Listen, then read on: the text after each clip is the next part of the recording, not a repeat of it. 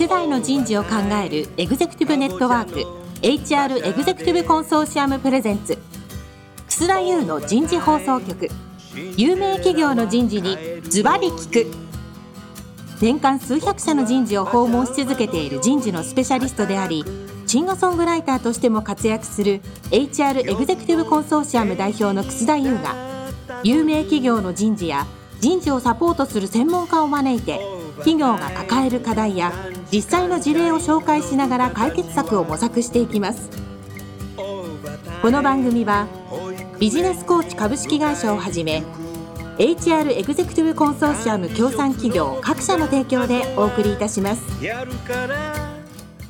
楠田優の人事放送局有名企業の人事にズバリ引くパーソナリティの楠田優です。先週からお送りしているテーマウェルビーイングがもたらす企業価値。今日は特に富士通が取り組むウェルビーイングとはについてですね、お話をしたいと思っております。それでは早速ゲストの方をご紹介いたしましょう。富士通株式会社 CHRO 室室長の森川学さんです。森川さん、今日どうぞよろしくお願いします。よろしくお願いいたします。続きまして、PWC コンサルティング合同会社ディレクター HR センターオブエクセレンスリードの鶴見健一さんです。鶴見さん、今週もどうぞよろしくお願いします。よろしくお願いします。さあ、森川さん。はい。今日はぜひ、富士通さんのウェルビーイングの取り組みについてお話をいただきたいなと思います。鶴見さん、後ほどね、感想と質問もしていただければいいかなと思ってます。どうぞよろしくお願いいたします。はい。それでは、富士通のですね、ウェルビーイングの取り組みについて、あの、簡単にご紹介をしたいと思います。で、あの、富士通は、あの、まあ、いろんな会社もそうだと思うんですが、まあ、パーパスドリブンということで、パーパスを定めてまして、まあ、その実現に向けてということで、特にその中でもですね、サステナビリティの経営っていうのにもかなり力をあの昨今入れ始めています。で、富士通グローバルで、えー、グループワイドで今7つの課題についてですね、取り組んでいます。で、一つがまあ人権あの、ダイバーシティインクルージョンっていう一つ。で、二つ目が環境ですね。環境、エンブライオメント。で、三つ目がコンプライアンス。で、四つ目がサプライチェーン。で、六つ目に実はウェルビーイング。で、で七つ目が、あの、ヘルスセーフティ安全衛生。おで、あと最後コミュニティっていう、このまあ7つのピラーを持って、グローバル、グループワイドで今展開をしていますというそうすると、瞬間的によぎるのが人事、総務、法務の領域がかなり重要になってきたなってことですよね。そうですね。で、あの、この7つのピラーでグループ、グローバルワイドであの展開をしていますと。で、まあ、あの、今回テーマはウェルビーイングっていうことで、あの、ウェルビーイングの責任を持っているのが CHRO。CHRO はウェルビーイングと、あと安全衛生ですね。も持っていると。この2つをグローバルで今リードしているということです。総務も見てるからね、今の CHRO はね。はい。で、あの、前回申し上げた通り、ウェルビーイングという言葉自体、あの、富士通の特に国内ですね、日本国内の中ではほとんど浸透していなかったということで、まずはこの定義づけ、あの、富士通の会社としてウェルビーイングはこうだっていうのをやらないとなかなかこう前にドライブできないっていう、まあ、社内の環境もありましたので、個人でね、感じるウェルビーイングっていうのはもちろんあると思うんですが、会社としてはこうだというのをやっぱ定義しようということで、これグループでですね、今コミュニティをウェルビーイングコミッティっていうのを作っておりまして、月1回、2ヶ月に1回ぐらいですかね。あの、みんなオンラインで今集まって、いろいろこうディスカッションをしたり、情報共有したりしています。で、そのコミュニティを使って今、あの、富士通としてのウェルビーンがこうだよっていうのをですね、定義し始めているのが、実はその中にウェルビーンが4つあって、はい。えっと、1つがファイナンシャルのウェルビーング。あの、要はお金をちゃんともらえますと。当たり前なんですけど、やっぱりその役割とか貢献に応じて、その適正な報酬をもらえるっていうそのウェルビーングあるよね、というのが、まず一つ目のピラー。で、二つ目がソーシャルウェルビーングって言って、うん、その職場のその仲間とか、あるいは家族とか友人とかとこう信頼関係、あと良好な人間関係を構築維持するっていうその二つ目のそれは社会的にということで、取引先やお客さんとの関係も当社としては、ウェルビーング、ソーシャルっていう言葉ではそこになんかもうもうなんか入りそうですね。そうですね。はい。そうですね。おっしゃる通りですね。はい。で、三つ目が、前回も少しお話出てましたが、自己実現ということで、その自律的にこのキャリアを実現していくとか、自分自身が成長していく、そういった要素ということで、キャリアグロースのウェルビーイング。っていうのがこれ三つ目のうんいいね。で、四つ目最後がもう土台となるそのヘルスウェルビーイング。って、これはフィジカルもメンタルも両方入ってます。うんで、まあ、もともと、あの、前回私が言った、あの、フィジカルの方は日本企業が今まで得意としてた労働安全衛生のエリアですね。まあ、ここはでもしっかりやっぱりやらないとダメだよね、という、実はグローバルでこの4つ定義をして今、活動を進めていると。ですね。はい。なるほど。でも今ね、えー自己実現っておっしゃってたところがさすがだなっていうふうに思います。これは多分さ、あの、鶴見さんもよぎったかもしれないけど、富士通がもう、ジョブ型入れて2年経つんですよ。ジョブ型の先に自己実現っていうのは僕あるっていうことはずっと申し上げてたんですよね。メンバーシップの中の自己実現って何かっていうと、会社の自己実現だよって言ってたんですよ。だからそこには個の自己実現はないっていうふうに僕はずっと言い続けてたことが、富士通さんがもうロールモデルになるね。ありがとう。どうぞ進めてください。はい、ありがとうございます。で、まあ、あの、それぞれ、やっぱりグローバルで進めるとなったら、やっぱり習慣も文化も、まあ、求めるものも、価値観もだいぶこ多様にさらになりますので、あの、実際のアクティビティはローカルで落とし込んでるんですよね。あの、なので日本フォーカスでこういう取り組みありましょうとか、逆にそうですね、あの、中東行ったら全然違うウェルビーイングがあるわけでとか、まあそこはいいんですけど、この4つはやっぱり富士通グループとして合わせようというのをやっています。で、今日あの日本の話でいきますと、まあいろいろやってるんですが、まずやっぱりそのソーシャルのウェルビングの中に、その働き方改革、あの、第一次働き方改革ではないですけど、当時あのテレワークがちょっと流行った時代から、今もう第2回目みたいな、第2次みたいなブームが来てると思うんですが、ここはかなり日本国内フォーカスでいくと、我々も力入れてまして、ワークライフシフトっていう、まあ、ワードでですね、最適な働き方をこう実現できる勤務制度を非常に柔軟にしたりとか、オフィスを変えたりとか、カルチャーを変えたりとか、こういったものを今取り組みを、あの、まずはスタートしていますね。はい。いいですね。そこはだから、経営が社員に対して信頼関係を作ろうとするかけ作りにもなりそうですね。そうですね。おっしゃる通りで、あの、ワークライフシフト、その働き方は、本当に働く場所、時間も、もう皆さんにお任せっていうふうにしてますと、やっぱりもう自律的に働いてもらうしかないですし、それを会社側がもう信頼するっていうのが、もう本当にベースにないとやっぱりできない取り組みかなというふうに思ってまして、かなりそのあたりのその自律的に何かこう考えて物事を決めていくだとかっていうマインドは、社員に本当に徐々に広がってきてるかなというふうに感じています。うん。はい。で、まあ、自己実現の取り組みとしては、ポスティング制度なんかもですね、かなり充実をしておりまして、もう年間でですね、約2000名ぐらいの人がですね、こう手を挙げて、まあ、実際制約するのはその半分ぐらいなんですけれども、いや、で、半分でも多いよ。多いですね。はい。あの、ザ・ジャパン企業としては。ええそうですね。はい。で、やっぱり手を挙げて、自分が本当にやりたかったもの、子としてやりたかったものを、会社というそのプラットフォームを使って自己実現をしていこうというような幸風土がやっぱり生まれていて、これがやっぱりそのウェルビーイング、まあ幅広く言うとウェルビーイングにかなりこう、やっぱり繋がっているのかなと。前回の話でもワークエンゲージメントと自己実現の話少し最後あの出てましたけれども、まさにこういったプラットフォーム、風土を作っていくっていうことが、そういったワークエンゲージメントを高めるとか、ウェルビーイングを実現するのに重要なんだろうなというのはすごく最近感じています。なんか、あの、聞くところによると、管理職登用も手上げ式になったと。そうですね。はい。管理職登用も今全部手上げです。今ま富では。士通さんってはい90年代、92年ぐらいにあの成果主義入れたときに、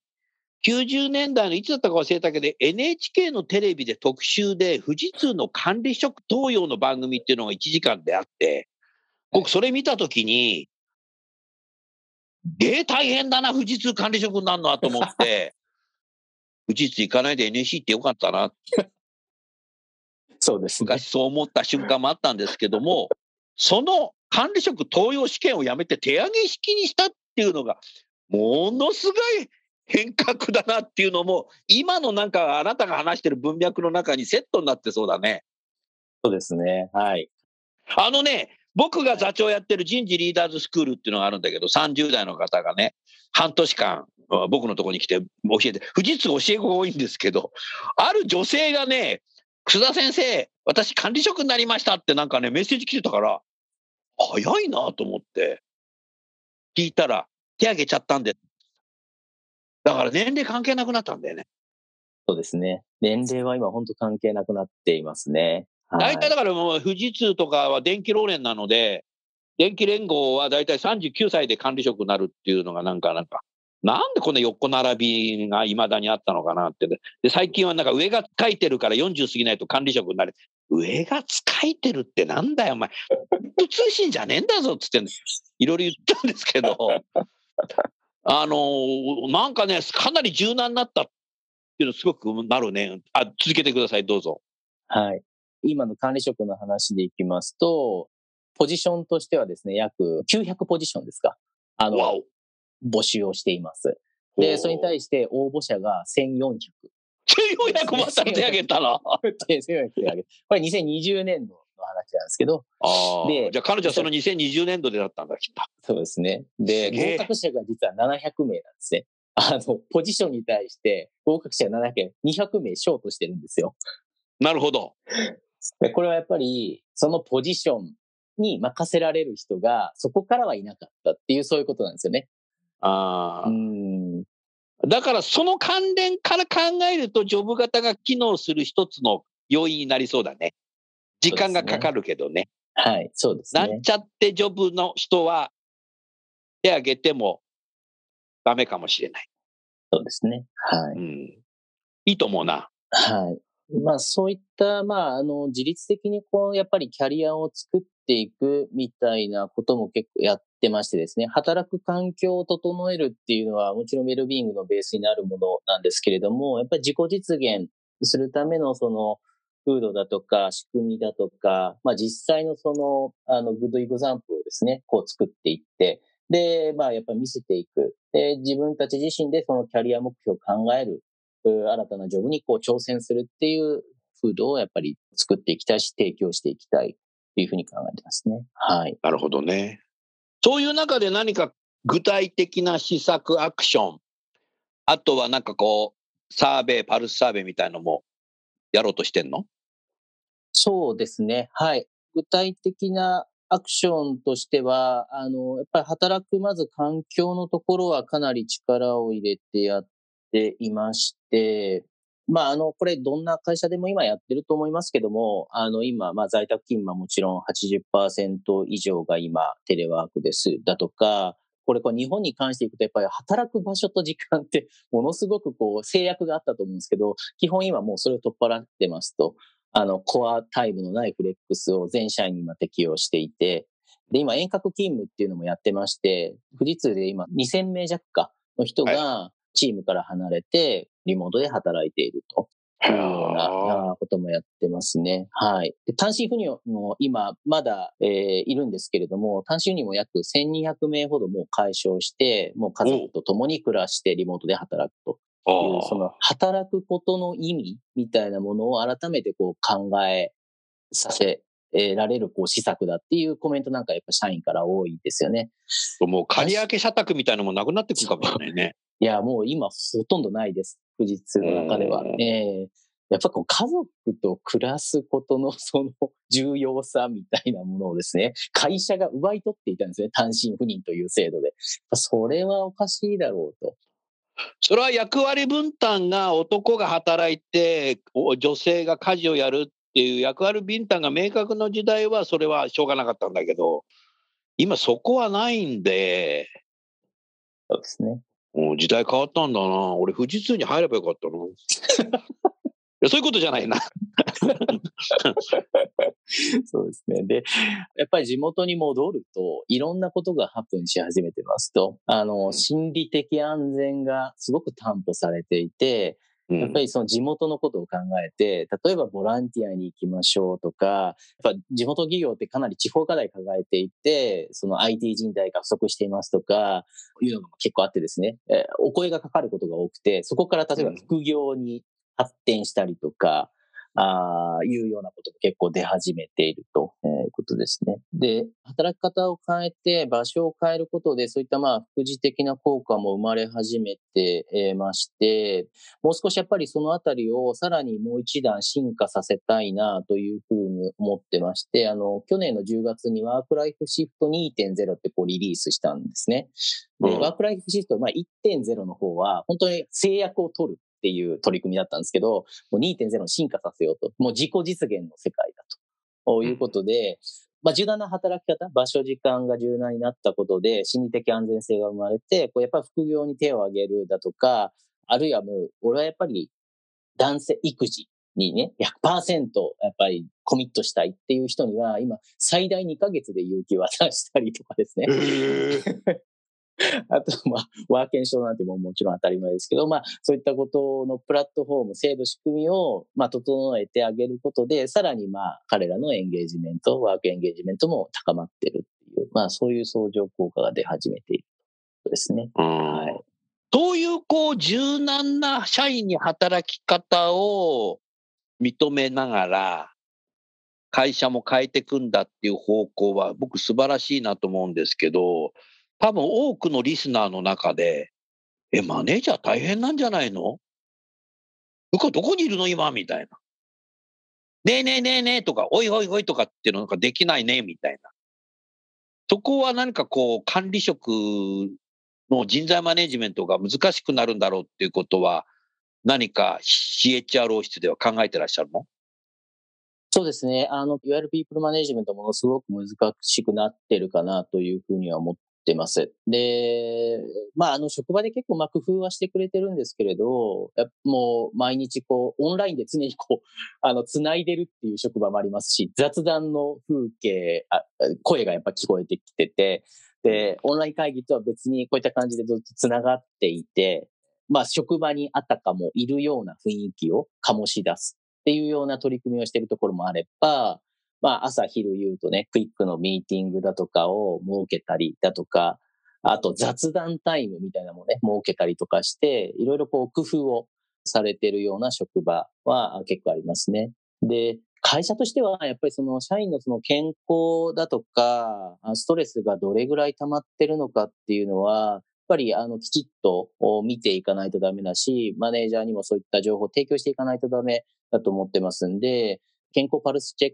クだとか、ストレス診断っていうのを定期的にやって、それをダッシュボード化して、マネジメントにこう提供したりとかしています。で、そのマネージャー、ファーストマネージャーにそういうのは提供するのもいいんですけど、本部長クラスになると分かんないんですよね、一人一人が。なので、本部長向けにその組織の健康診断っていうのをやってまして、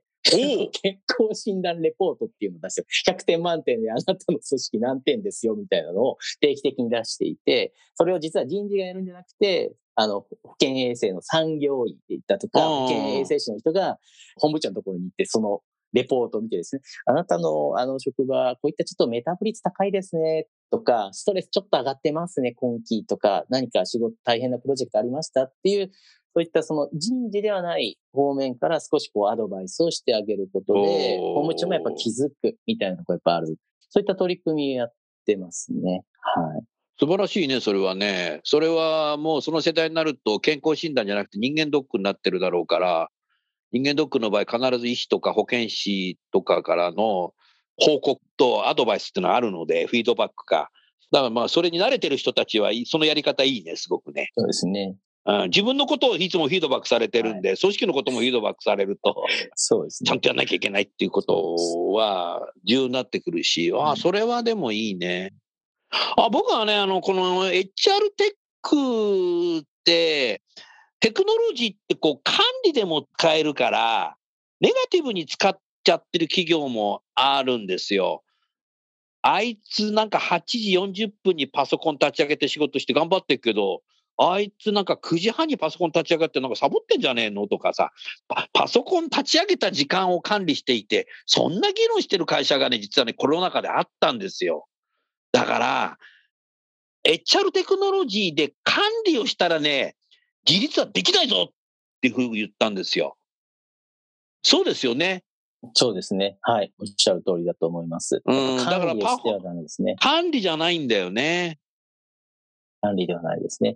データ取るときもやっぱり社員に対してはこれは管理目的ではないと。皆さんの健康を守るためです。だとか、適切なやっぱりピープルマネジメントをするためですっていう形でデータをやっぱり使わせてもらってるっていう意識で人事側もいますので、そこのあのマインドは重要ですね。今回の時田社長になって、平松常務の人事総務の体制になって、おー変わってきたね、富士通っていう会社が。そうですね。大きくあのドライブはしてきてますね。これがまあトランスフォーメーション DX なのかという感じは 社員一同やっぱ感じてますね IT から DX になり、はい。そうですね絶。対的に TX になり、うん、だからかなりエンプロイエンゲージメントをこうしていくのと、結局やっぱりある程度やっぱ新卒キャリアから入って、まあ、定年までいるんだろうなっていう長期雇用していく企業はどちらかというとそれまだスタンダードになってると思うのでそういう中ではやっぱりエンプロイジャーニーというものが描きやすくなったかもしれないね。うん。そうですね。はい。おっしゃる通りですね。お素晴らしいね。ありがとうございます。まだ続きがあるかもしれないけど、ここでさ、せっかくだから、ちみさんからなんか質問お願いできないかなと思って。まず感想からどうですか？あそうですね。ありがとうございます。とてもあの戦略とも紐づけながら、あのウェルビーイング取り組まれていて、あのすごいなっていうふうに思って、まあ結構やっぱり同じような悩みだったり、同じような取り組みだったりっていうのは、あのやられてるんだなっていうふうに思いましたし、その中であのいいなって思ったのは、ね、やっぱりこう手上げ制のところですかね。あの、まあやっぱり人って、ななんかこう、ウェルビーイングの因子とかいろいろある中でこうやってみようってうこうチャレンジできる環境か、でそれをこうサポートしてくれる周りがいるかとか、そういう雰囲気かっていうのがすごく人の、まあ、生き生き感っていうんですか、ウェルビーイングにとって大切っていうところもあって、まあそういうのをこう制度自体をそうしていて、まあ、結果ね、900で700しかいないとかそういう難しさはあるかもしれないですけど、まあそのスタンスは、あの、まあみんながやりたいんだったらいいんだよっていう、こう、経営としてのスタンスだと思うので、それは素晴らしいなっていうふうに思ったところです。はい。うんうん。確かにね、あの日本型の大企業はどちらかというと低軌道っていうのがあって、第二次世界大戦中の赤紙みたい形で、もう行かないとダメみたいな。なんで行くんですかっつっても、総合職だからっつって。それで、あ、そうか、みたいな形で、総合職だからっって、あ、そうかっつって納得していくっていうことが、戦後ずっと続いている歴史のある会社が多かったんですけど、もうさ、それやめようよってことです。それもあるのかもしれないけど、自己実現って本当なかったんだよね、多分ね。うん、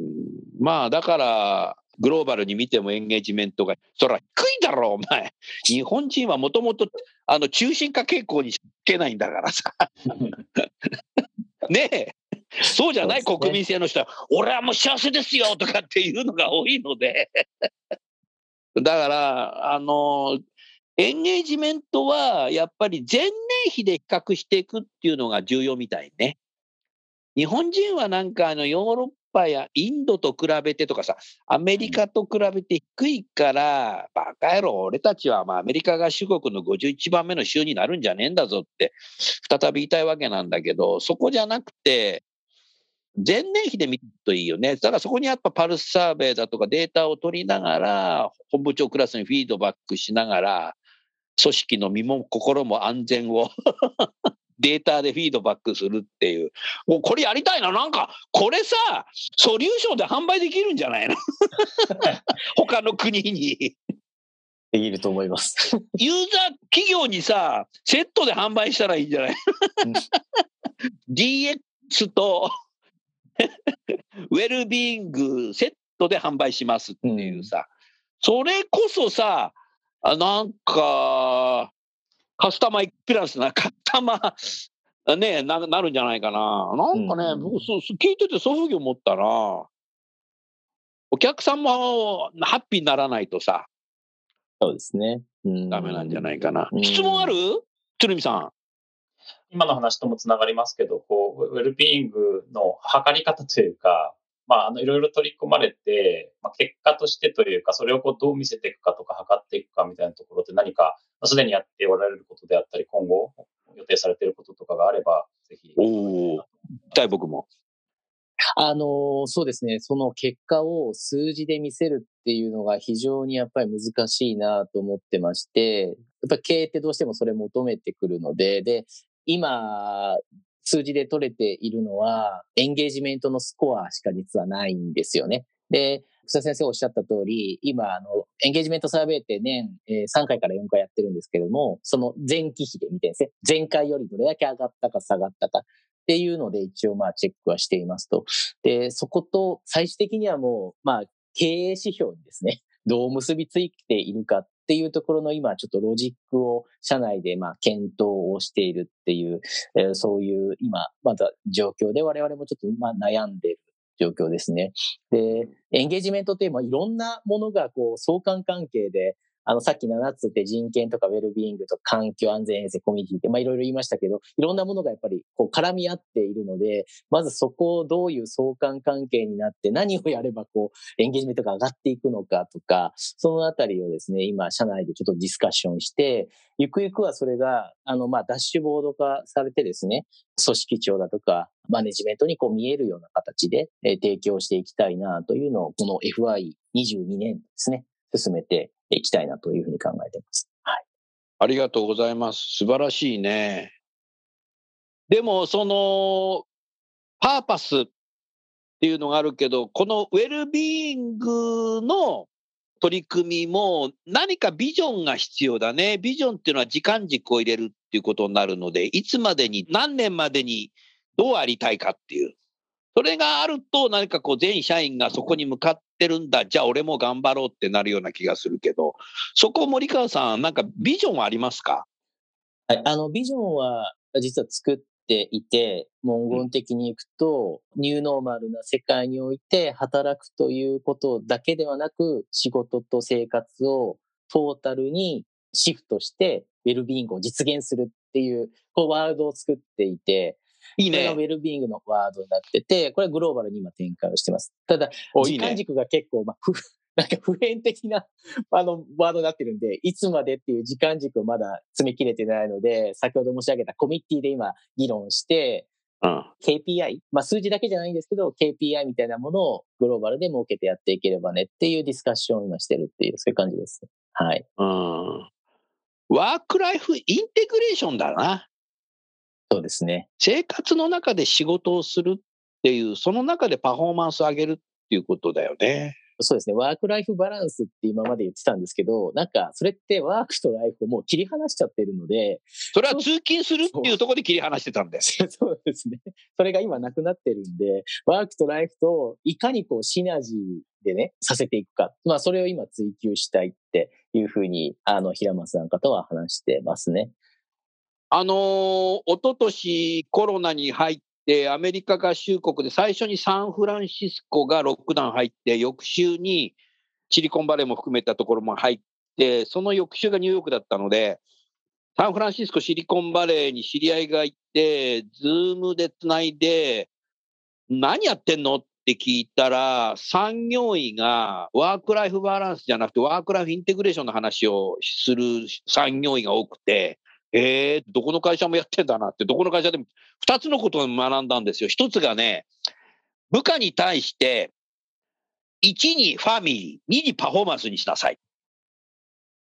2番目には、食事をする椅子と仕事をする椅子を変えてください。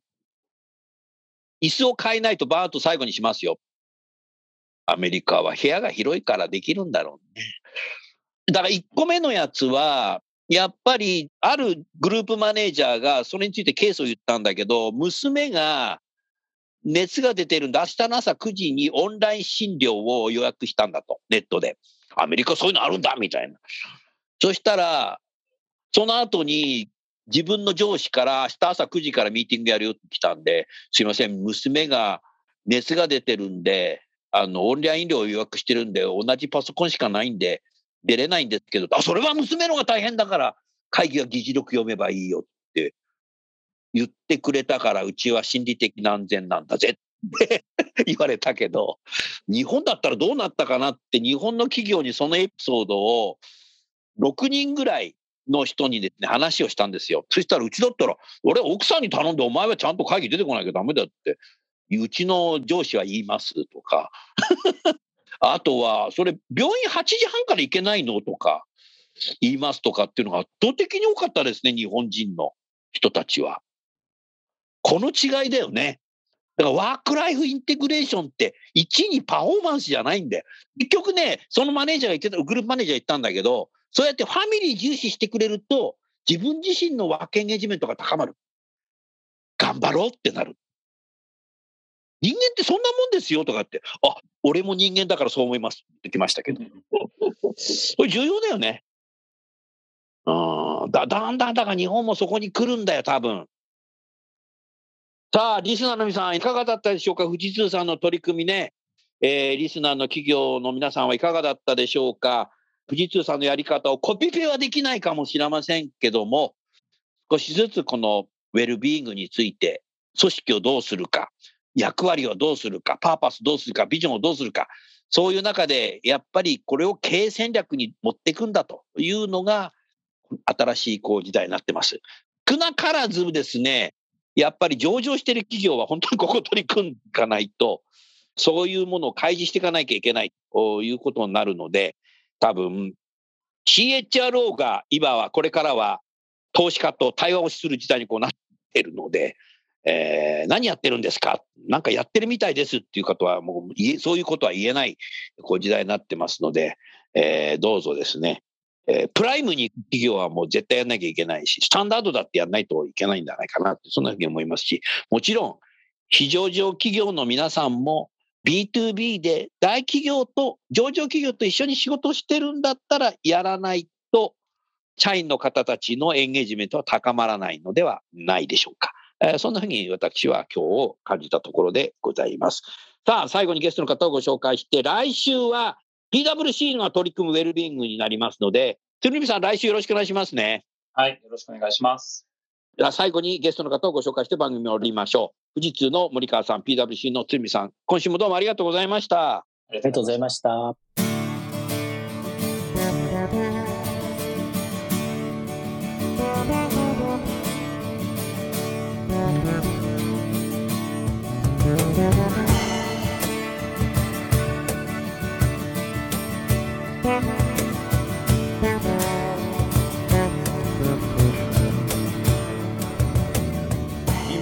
今日のお話はいかがでしたか？楠田優の The Times Will Change 時代は変えられるとともにエンディングといたします。この番組は日本最大級の人事ポータルサイト HR プロのウェブサイトからもお聞きいただくことができます。HR エグゼクティブコンソーシアムでは月例勉強会や分科会などを通して人事エグゼクティブの方々の共通の人事課題に関する本音の議論の場を提供しています。ご興味がある方はぜひウェブサイトをご覧ください。この番組は人と組織の生産性を高めるビジネスコーチ株式会社 HR エグゼクティブコンソーシアム協賛企業各社の提供でお送りいたしました。楠田優の人事放送局有名企業の人事にズバリ聞く。それでは来週もお楽しみに。